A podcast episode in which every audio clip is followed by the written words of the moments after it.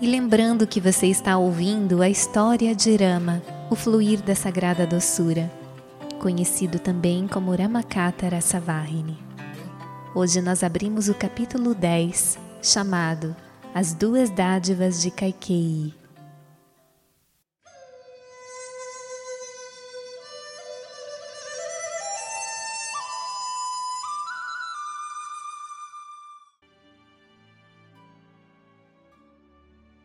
Hinos védicos ecoavam por toda parte. Criados trouxeram água sagrada do rio Sarayu em potes de ouro para o banho cerimonial de Rama e Sita. Pandits recitavam hinos, invocando bênçãos sobre eles, de maneira extremamente encantadora e agradável aos ouvidos. Na noite anterior, ao regressar ao palácio, Mantara, a criada de Kaikeyi, vira o entusiasmo da população e ficara sabendo que a causa de toda aquela alegria e regozijo era a iminente coroação de Ramachandra. Observara também as criadas dos palácios de Kaushalya e Sumitra correndo para lá e para cá, vestidas com sares brancos como jasmim e enfeitadas com joias caras. Não pudera suportar mais aquela visão Sentia arrepios por todo o corpo, como se estivesse levando um monte de picadas de escorpião. Correra até o palácio de Kaikei e, vendo que a rainha já havia se retirado para os aposentos internos, aproximara-se da porta e gritara com voz aguda: Mãe, mãe, abra! Trago-lhe um assunto muito urgente. A sua vida está em perigo mortal. Está para ocorrer um terremoto. A rainha abrira apressadamente a porta e perguntara, receosa: Por quê? O que aconteceu? Qual é a calamidade? Alguma coisa desmoronou? Por que toda essa ansiedade e dor? Não, nada meu foi destruído, respondera Mantara. A sua vida é que está sendo destruída, isso sim. Doravante, a senhora terá que viver como uma mulher louca e aflita. Em lágrimas descrevera detalhadamente o estado lamentável que aguardava a rainha, e com muitos gestos e gemidos lamentara-se alto e longamente. A princípio, Kaikei não conseguira entender o porquê daquilo. O imperador está muito bem, não está? Irama e Lakshmana, Kaushalya e Sumitra, há algum problema com eles? Ora, se estão muito bem e nenhum perigo os ameaça, não tenho com o que me preocupar. O que pode me acontecer? Será que algum mal lhe sucedeu? Conte-me, Mantara, diga-me logo, insistira a rainha. Virando a cabeça da criada na sua direção, segurara-lhe o queixo em um carinhoso gesto de apelo e suplicara uma resposta. Mantara replicara: Nada de mal aconteceu com aqueles que mencionou, mas eles decidiram torcer o pescoço do seu filho e rompera em um pranto comovente. Kaikei retrucara: Você está cometendo um erro, Mantara. O imperador não é pessoa desse tipo e tampouco o são Orama, Lakshmana e minhas irmãs Kaushalya e Sumitra. Elas amam o meu filho ainda mais do que aos próprios filhos. A sua afirmação revela a sua mente deformada. Isso é tudo. Não representa a verdade. Bem, você ainda não me disse qual é realmente o problema. Vamos, conte-me toda a história. Mantara respondeu: O problema? Na madrugada de amanhã, Ramachandra será coroado herdeiro do trono. A rainha mais antiga, com a mente cheia de alegria desmedida, está distribuindo custosos sares de seda e joias às suas criadas e pedindo a Rama que doe ouro e vaca em abundância. Envolvidos em todas essas atividades de celebração, eles a estão negligenciando. Não posso suportar isso em silêncio, é algo que não posso tolerar. A senhora não consegue entender as implicações do problema Deleita-se na vazia presunção de que não há ninguém tão afortunado. A sua sorte está se esvaindo rapidamente.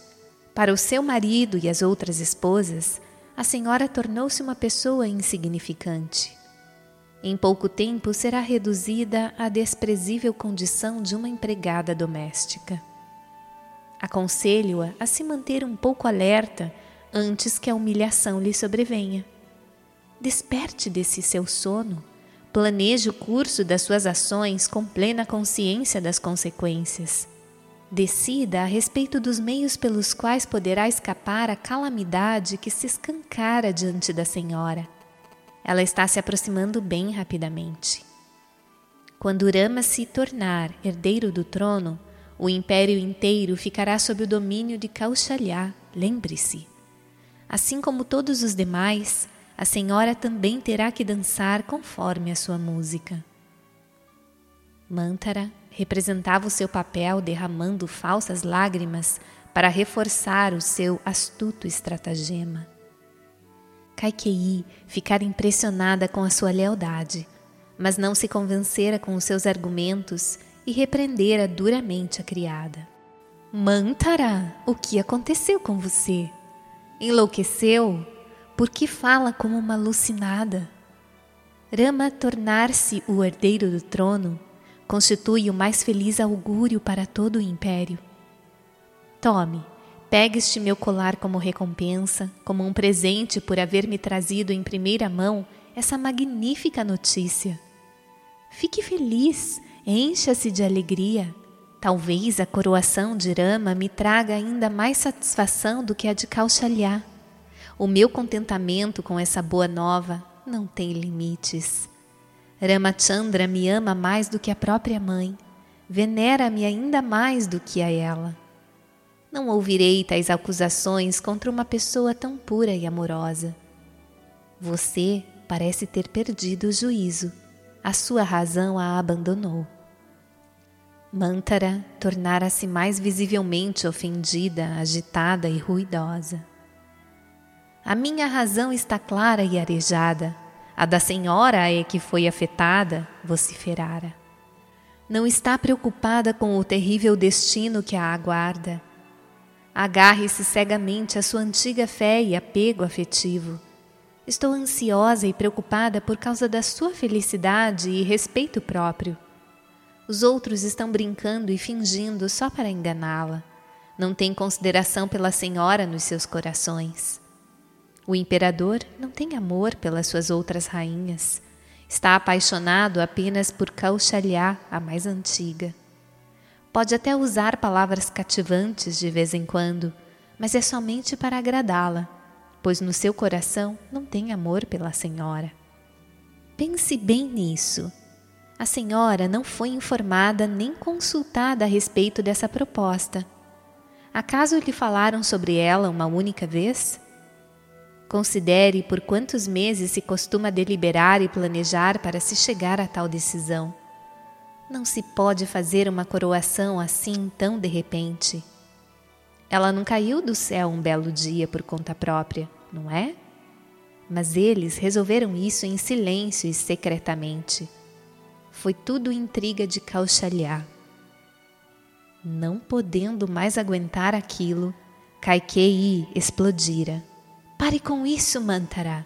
A minha irmã é incapaz de intrigas e jamais desceria tão baixo. Isso nunca aconteceria. E quanto ao imperador, ele é ainda mais nobre e mais justo do que as minhas irmãs. Não se consegue encontrar nele um traço de falsidade ou mesquinhez devem ter decidido realizar logo essa coroação por um bom motivo. A celebração do casamento de Rama, que teria envolvido meses de preparação, ocorreu em um curto prazo, não foi? A sua coroação deve ter sido igualmente resolvida às pressas, por que não? O próprio imperador me revelará a razão especial que o induziu a providenciá-la dessa forma. Você não se importou em saber a verdade. Conjurou todos os tipos de razões absurdas e temores infundados, e depois lançou dúvidas sobre os motivos de pessoas inocentes. Em alguns minutos tudo será esclarecido. Tenha paciência. E assim, admoestara severamente a criada.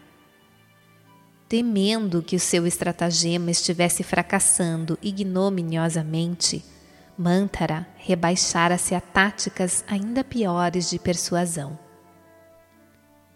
Querida mãe, reflita um pouco mais profundamente sobre o assunto. Ouvi muitas coisas enquanto andava do lado de fora do palácio. Na verdade, essa questão da coroação foi decidida meses atrás. Essa é a razão pela qual Bharata e Shatrugna foram mandados para fora da capital.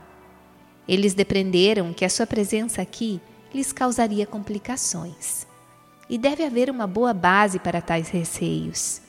Do contrário, quem providenciaria a coroação na sua ausência? A senhora não é capaz de fazer a si mesma essa simples pergunta? Quando a senhora se casou, Dasharata havia empenhado a sua palavra de que seu filho seria coroado rei.